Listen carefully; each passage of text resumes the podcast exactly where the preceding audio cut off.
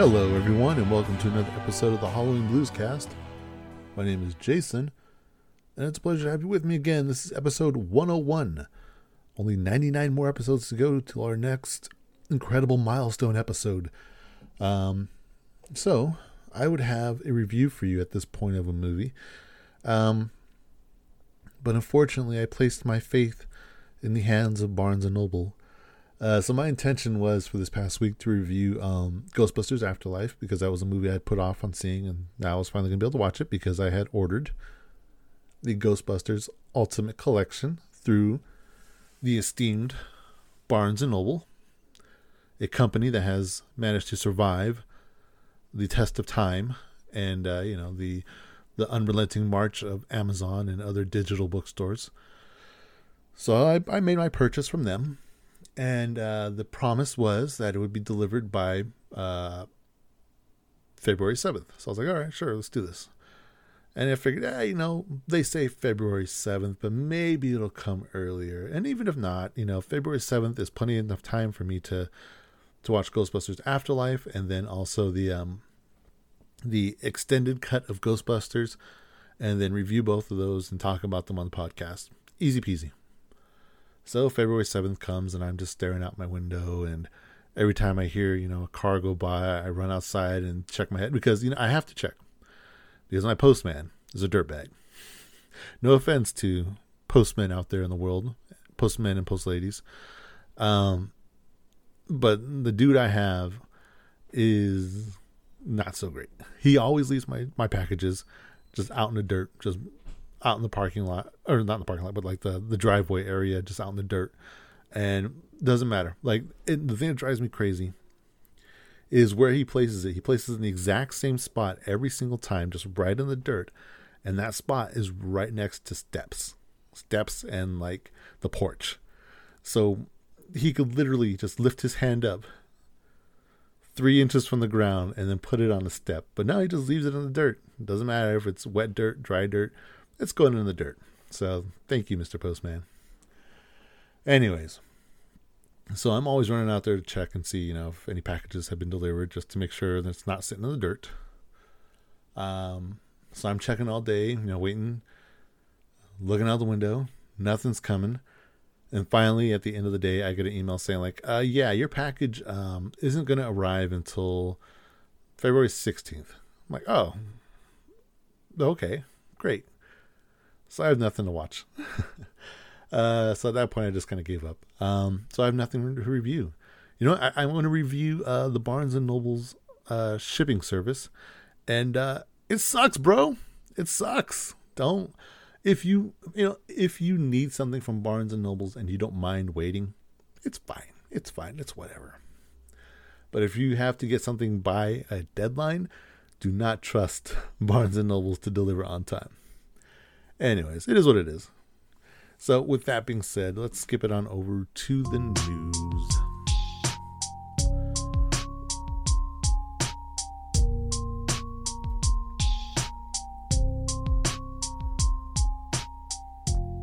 All right, let's start with the uh, semi big news of the week, and that's, of course, uh, today was the announcement of the Oscar nominations. And um, yeah, you know, horror didn't really have too much representation this year. Um, Nightmare Alley is the one that's kind of being talked about a lot um, with regards to kind of being like a horror movie, but it, it really isn't a horror movie. Um, but I'm not going to get into that kind of semantics. Uh, let's just talk about Nightmare Alley because it's a good movie. And that's one I'm rooting for because it was directed by Guillermo del Toro. So that got into the uh, Oscar discussion, and it actually walked away with uh, five nominations, which is pretty impressive. Uh, it got Best Picture, Cinematography, prod, uh, Production Design, and Costume Design. Um, kind of unfortunate though that I didn't get any acting nominations because I thought both um, Bradley Cooper and Cate Blanchett did amazing jobs in this movie. Um, particularly, my, I, I, really enjoyed Bradley Cooper. Like his performance was very subtle, very kind of twisted, um, heartbreaking in a lot of ways. Like I really enjoyed his performance in this movie. So disappointed that he didn't get a nomination. Um, also nominated was uh, uh, Don't Look Up, which is you know disaster movie, eh, you know, but one that I kind of felt meh on. So the fact that Don't Look Up was nominated for Best Picture along with Nightmare Alley is a little weird. Um, da, da, da, what else do we got here? Dune also got a bunch of nominations. Um, I think it got the second most nominations with 10 nominations. I want to say Power of the Dog had the most. Uh, I could do the counting, but I don't feel like it. but in the best picture race, we have Belfast, Coda, Don't Look Up, Drive My Car, Dune, King Richard, Licorice Pizza, Nightmare Alley, The Power of the Dog, and West Side Story. So, you know, a pretty a pretty good race of, of interesting films there. You know, you got everything from, you know, Nightmare Alley, which is like a a noir thriller kind of thing. Uh, then you got Dune, which is sci-fi, and you got your Western with Power of the Dog, and musicals, and foreign films with Drive My Car. So that's a pretty cool assortment of of movies to be nominated for Best Picture, like a wide variety. Um, I haven't seen most of these. I think I've only seen Nightmare Alley and Don't Look Up, uh, and Dune, of course. Um, so my intention is usually to watch every single Best Picture nomination. So I'm gonna have to really get this out of the way by March 27th. I have to work on that. Um, da, da, da, yeah, that was nominations. Also announced this past week, um, a new Walking Dead show is going to be in the works. Uh, this one is called Tales of the Walking Dead, and it's going to be an anthology series. So you know, each episode will be its own little self-contained story, which that is a great idea. I think that is a fantastic idea. If you're going to be doing a a, a new show for something like The Walking Dead, which has you know a bit long in the tooth and has a bunch of spin-off shows that are hard to keep up with because they have their own continuity and or not continuity, but you know, they're all separate parts of the universe, but maybe sometimes somewhat connected. Um, you don't want to throw another show on there that's going to also have this heavy continuity that you got to follow, you know? So having something like this where it's just going to tell one-off stories and this zombie, you know, apocalypse universe, I think that's a great idea there's plenty of episode ideas where you can just do a singular one episode story and just knock it out of the park and have it be something interesting. And so far, this cast that they've lined up is pretty cool. Uh, we've got Terry Crews, Parker Posey, and Jillian Bell as some of the people being um, uh, touted. Also, uh, Anthony Edwards and Poppy Liu. I don't know who she is, but um, some of the directors uh, none of them really stand out to me in terms of names. Uh, we got Haifa Al Mansour, who directed uh, Good Lord Bird, Deborah Kampmeier, who directed Star Trek Picard, Tara Nicole Weyr, who directed The Wilds, and Michael Satrazemis, who directed uh, various episodes of The Walking Dead. So, yeah, that could be potentially pretty cool. Um, personally, I just need to catch up on this current final season of The Walking Dead, and I think I'll be done with the show. i will pretty much be tapped out at that point. Um, you know, I just need to to finish it just for my own sanity, my own completionist brain, and you know, just because it was something I was watching with my aunt, so I feel like I have to to see it through to the end for that regard. All right, we got a new announcement for uh, Alex Garland's next project. Uh, Alex Garland, of course, was the director of um, Annihilation and Ex Machina. And this next project has been announced, which will be um, coming soon from A24. No concrete release date yet, but a teaser trailer will be coming out um, tomorrow, so stay tuned for that. Uh, the new movie is called Men, and according to Bloody Disgusting, the film follows a young woman who goes on a solo vacation to the English countryside after the death of her ex husband. Um, film so far is going to star Jessie Buckley. That's all we know about it really right now. Uh, but you know, like I said, it's the next project from the writer and director of Ex Machina and Annihilation. So that's you know something to look forward to. Uh, the dude does amazing work, and this sounds like it is going to be kind of in that horror wheelhouse potentially. So that's exciting. All right, Variety is reporting that Eddie Izzard is going to be starring in a new film adaptation of Dr. Jekyll.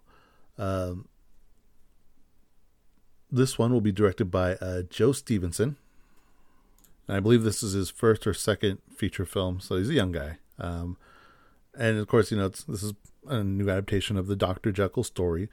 Uh, but when you have Eddie Izzard at the helm, you know, it's going to be something kind of crazy. Um, according to uh, Variety, uh, the film follows the reclusive Nina Jekyll finding friendship with her newly hired help, Rob, played by emerging actor Scott Chambers, who must work together to prevent Hyde from destroying her life. So that's an interesting twist on it. You know, uh, Eddie Izzard playing Nina Jekyll. Um, I'm kind of curious to see what kind of themes will be at play in this kind of story when you have um, Eddie Izzard, you know, a, a transgender person, um, playing a character like Dr. Jekyll and Mr. Hyde, where you have a character who's dealing with this duality of being hunted by this this thing that is bothering him, um, or her. I'm so sorry, I should say her. Um, you know, like there's some interesting themes and topics you can play with that could potentially deal with you know feelings of being transgendered or you know body dysmorphia or things like that. I think that could be an interesting place for this to go. Um, but even if it doesn't go that far hey seeing eddie izzard in a dr jekyll movie that, that sounds pretty cool too. All right we got a couple of netflix movie announcements here. Uh, this one the cast alone has me intrigued.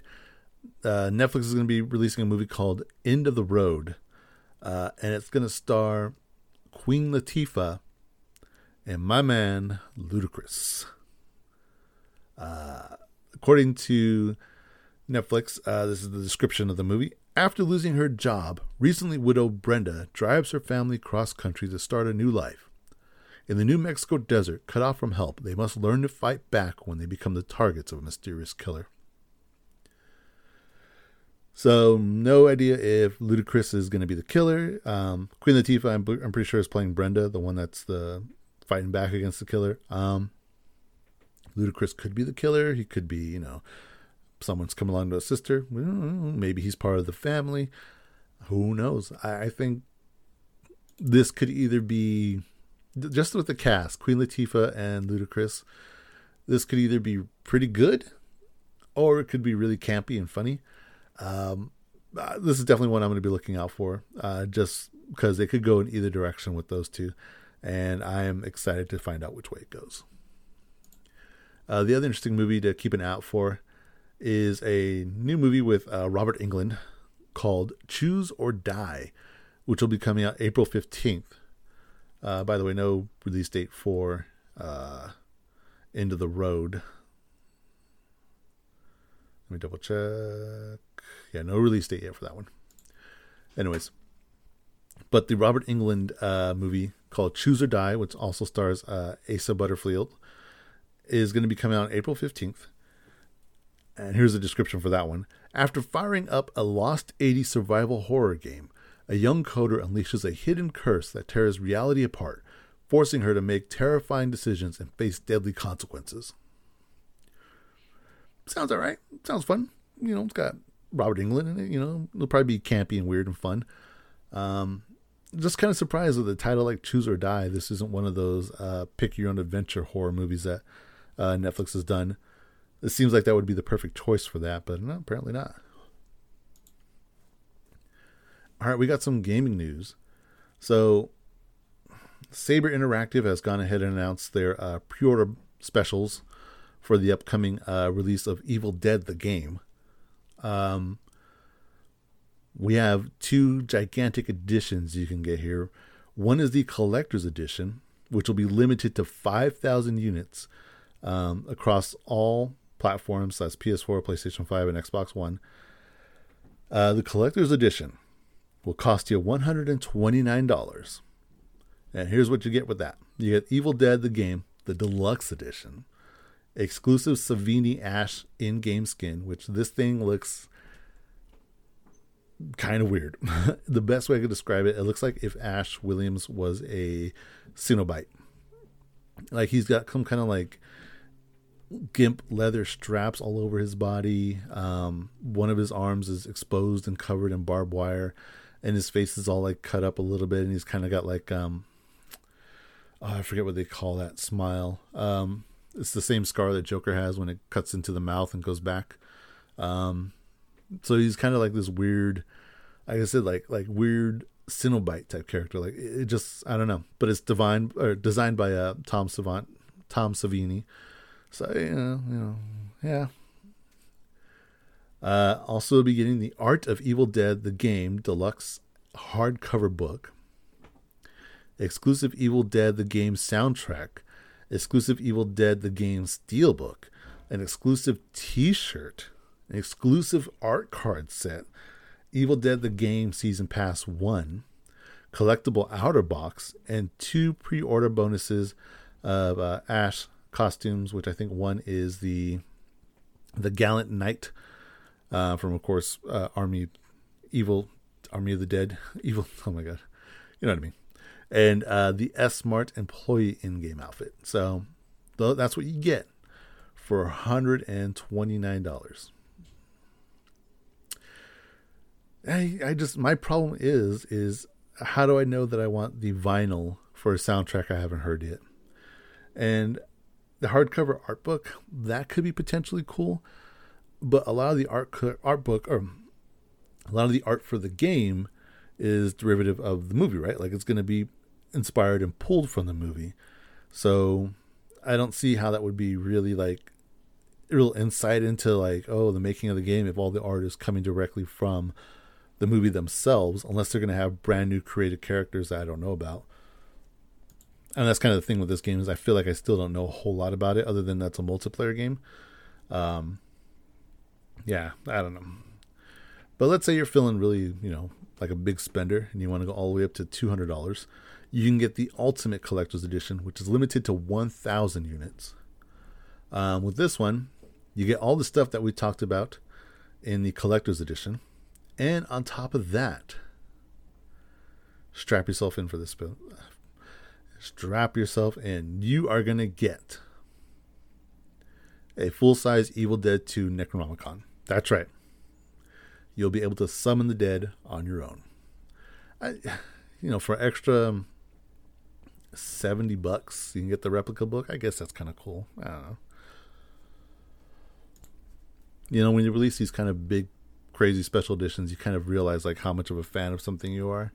And uh, yeah, for me, it turns out um, spending one hundred twenty nine dollars that's that's too much for me. So I'm I'm interested in checking out the game. I'll wait for just the regular standard edition. I'll probably pre-order it so I can get those two costumes. Those look pretty cool, but um, yeah, I'm not going to spend extra money on it. I'm good.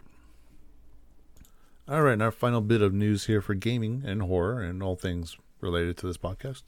Um, GameSpot recently did a report on Ghostwire Tokyo, the new game from Tango Gameworks, and they revealed that Tok- or Ghostwire Tokyo actually started off as The Evil Within 3. But then apparently production just kind of like grew out of it and they came up with crazier and crazier ideas and it eventually just uh, transformed itself into a whole new thing. Uh, so they just took it off in a whole new direction and created Ghostwire Tokyo out of the initial design that they had for Evil Within 3.